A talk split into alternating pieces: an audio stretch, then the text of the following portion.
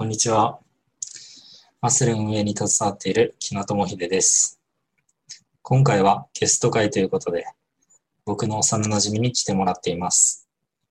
本編に入る前に、まずはオープニングの方をどうぞ。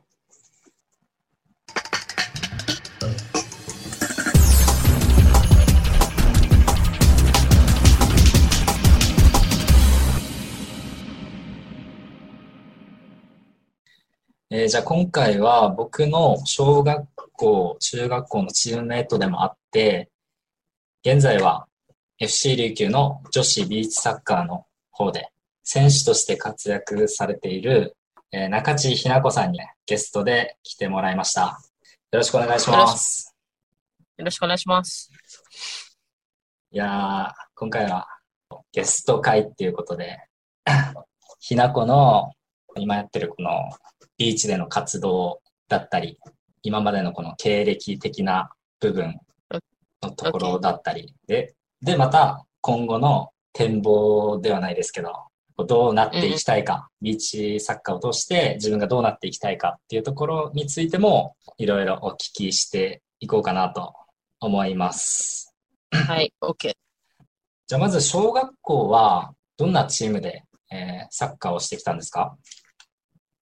小学校の時は男子の部活動に入りながら、小学4年生のタイミングで女子チームでも活動していました。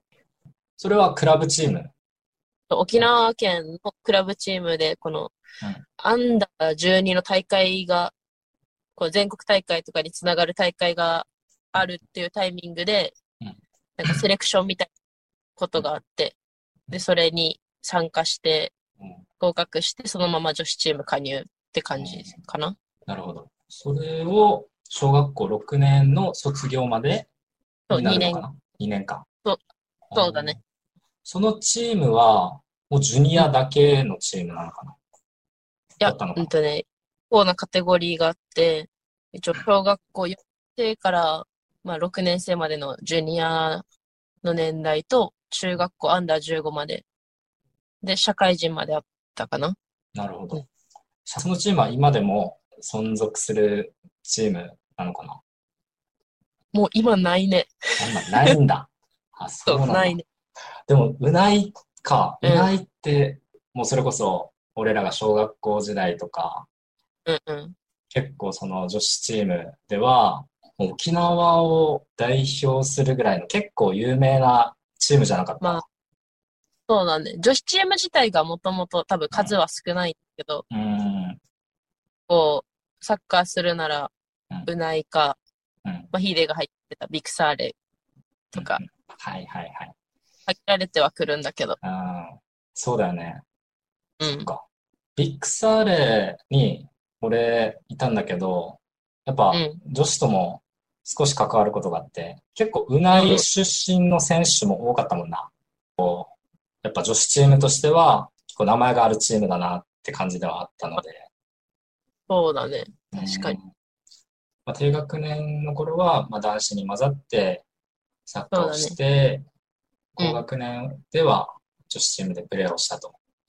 うんうん。うんうんなるほど。今度中学校は、まあ、うん一応まあ一緒のチームだったからね、うん まあ、わかるんだけど、俺は。どういった3年間を部活動で過ごしてきたのかなってところを、そのうんうん男子と混ざってプレーするこの不安とか、うん。まあそういったの、まあ体格的な問題も多分中学校から多分出てくると思うからうん、そういった部分も踏まえて、ちょっと話を聞かせてほしいな。中学校の1年間は、うん。まあ女子と男子両方入ってて、うん。で、まあ、この自分の性格もあるけど、この男子とのこの空気感の違いっていうのはまああんま感じなくて、まあ男子と女子のサッカーだったら女子の方よりも男子の方が楽しかったから部活動が。だから、そうね、1年間は両立してやったけど、そっからはもう男子一本で部活動してて、でも最初両方やるってなったから、まあなんだろうな。参加できない日とかあったりとか部活に。まあそこはちょっと気まずさはあったんだけど、うん。まあ、周りの人の良さと、まあ全然気にしてなかったのかな、周りが。男子のその部活動に関しては、うん。毎日練習して、まあ、週に1回休みがあるぐらいで、まあ、土日はだいたい練習試合でって感じだったからね。うん。確かに両立難しいな。それはちょっと難しかった、うんそれは。うん。あ、部活動ってね、えっと、放課後グラウンドに出て、うんうん通うこともないし、その学校に行けば、うんうん。放課後サッカーができて、うん。っていう環境が、やっぱその部活動のこの良さというか、そうだね。っていうのがあるからね。うん。それはじゃあ入ってみて、ちょっとその両方のチームでやってみて、この今自分がそのどのチームでサッカー続けていきたいかっていうのを、この様子見ながら1年間続けてみたいな感じだったのうんうん。なるほどね。そう。うん。まあ一応女子の良さもあるし、男子の良さもあるし、そうだね。まあ、うん。そう、両方感じてたんだけど、うんまあ自分が、まあ、まあ男子の方がやっぱガツガツしてて、き厳しい環境でっていうのがあったから、まあそっちの方が上手くなれそうだな、みたいなのもあったし、まあ単純に楽しいのもあったかな。確かに男子に混ざっても全然実力的にも劣ってなかったしね、ひな子は。まあうん、また中学校1年の頃と中学校3年になってみてからでは全然その体格の違いだったり、こうそれこそこのスピードの違いだったり、やっぱ3年間って大きいもんね、中学のだ。いぶ、うん、多分1、2年までは自分絶対上手い方に入ってた。確かに、全然やれてたね。いや、やれてた。ね、なんならもう本当に、もうレギュラー背負ってたぐらいだったからね。でも3年になってやっぱさ、まあ一応監督も変わったじゃん。この顧問の先生も。うん。で、やるサッカーもちょっと変わりながらだったから、うん。まあ難しかったよね、うん。そこは。そうだね。まあでも逆にそこ、なんだろうう。ん自分が良かったら試合に出れてるだろうしう、んそこの差別っていうか、そこの差はつけてなかったんだろうなっては思うかな。なるほどね。この顧問の先生ね。はいはい。うん。そこは、まあ自分にとっても、まあこう頑張る理由にもあったかな、試合に出たいっていう。うんなるほど。で、じゃあまあ中学校3年間は、まあ最初の1年はまあ女子で活動し、うんあ女子と男子両方だね。両方で活動して、で、2、3年、まあ中学卒業するまでは男子で、の方でうん活動していたと。で。高校はうん。どこの高校に行ったんだっとけ鹿児島高校。へー高校校は結構、当時は、今はどうなのかあんまりわかんないけど、当時はね、有名だったよね。ちょ、特に女子は強かったんだよね、やっぱり。全国的にも有名な高校だったのかな、今はちょっとどうか、あれだけど。そうだよね。なんでまた鹿児島のその法皇高校に進学しようと？まあそうね。まあ一番は、うんまあサッカーを続けたいっていうのがあって、で、まあ親と話して、サッカーやりたいんだけど、こう沖縄県内の高校を友達と一緒にチームやろうぜってなったんだけど、まあそれを話したときに、まあ沖縄じゃ強いチーム正直ないし、今、こう自分らの時、今は人数人口増えてさ、結構女子サッカーもどんどんどんどんレベルもちょっとずつ上がってきてるだろうけど、まあ、その選択肢の中でお母さんに話したときに、沖縄でやるぐらいだったらもっと強いチームでやった方がいいんじゃないのっていう話してもらって、で、そこで県外っていう考えが出てきたかな。はいはい。なるほど。そう。じゃあ、親にもちょっと背中押してもらって、そうだね。県外のだいぶこの高校を考えるようになったっていうこと選択か。肢が出てきたで、うんなるほどね。自分、まあね、家庭のうん兄弟も多いから、うんまあそんな自由聞くような感じじゃなかったから、こう結構狭い視野だった、多分、個人的には。だけど、そうやってなんだろう、選択肢を親から出してもらったことで、あ、行っていいんだみたいなのもあったし、なるほど。ちょっと安心感というか、こんなに視野が広がったかな。うん広がった。うんえーで、法高校では、まあ、うん沖縄をそこで離れたってことで、そこではどういう生活というか、寮に入ってたのかな？3年間、寮生活。寮生活。これは、自炊とかはでもあれか、しょしょ食堂みたいなのがあるのか、その寮に関しては。そうがもう、うんね、朝昼晩うん全部出るし、うん。うん。まあ、お昼はお弁当だけど、うんそうそう、そういうのはちゃんとしてる高校だから。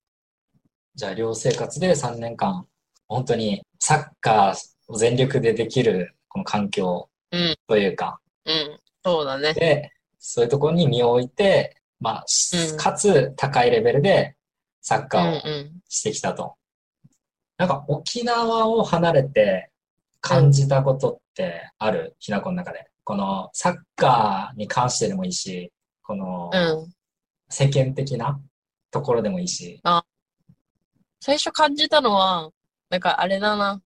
沖縄だからマイペースでしょ。時間守らないでしょ。みたいなスタンスで来るの。ふわふわしてるみたいな感じで言われてたね、最初は。ずっと。なるほど。それがもう出ちゃってたんだ。でも、もうもろそろそういうタイプだからさ。うんそうか、そうか。まあ、ここがまでも行ってうん、亡くなったっていうか、正されたというか、はいはいはい。まあ、そこは変わったところの一つかもしれない。サッカー的にはそうだね。まあ、まあ沖縄の、まあ、指導者っていうのかな。まあ自分はその沖縄でしかやったことなかったから、うんまあ基本技術はな教えてもらってたんだけど、うんでもなんだろう、サッカーを知らなかったって言ったらいいのかな。ああ。はい。だったら難しい。うん。ボール蹴ってたって感じ。まあ自分が男子の中に入って、走りで勝てない、体で勝てないってなったら、まあやっぱ技術でやっていくしかないから、うんまあ基本とか、まあこのパスとか、まあダイレではたけるとか、そういうところ、まあ短いタッチでボールはたくみたいなのをずっとさん、まあ、中学校の時はやってきたんだけど、まあ高校に行って、まあすごいいい指導者に出会ったから、もう一からうん。サッカーを学んだっていうか、だね。サッカーの楽しさもきつさもうん。全部うん。高校3年間でとりあえず叩き込まれたかな。まあ、精神的にもね、それは。うんまず、県外に出て、まあ、自立になるのか。自立して、まあそう、県外に出て、まあ、ね、寮に入って、やっぱその、沖縄では、なかなかこのね、その親のありがたみだとか、うん。うん。やっぱりそういった部分は、近くにいるとなかなかこの感じれなかった部分みたいなのもなんか再確認というか改めてこう感じたこともやっぱうん。あったのかな。もともと、なんだろうな、結構自由にさせてもらってたから、まあ好きなことをずっとしてきてはいたんだけど、まあなんだろう、この寮生活で、まあ、結構先生が厳しいから、まあまあ精神的に追い詰められることは何回もあって。で、まあそうだね。まあその時に、まあ愚痴を言える相手が親しかいないっていう状況だから、そう、こう同級生もさ、やっぱ同じ状況に身を置いてるし、まあ多少余裕はあんまなかったりとか。まあそういう時に、まあ電話もそうだけど、手紙もらったりとかしてて、それがめちゃめちゃ一応支えにはなってたかな。じゃあ遠くにいらいながらも、この親のありがたみだとか、まあそうだね。サポートしてくれる人うがん。いてくれて、3年間サッカー。を県外で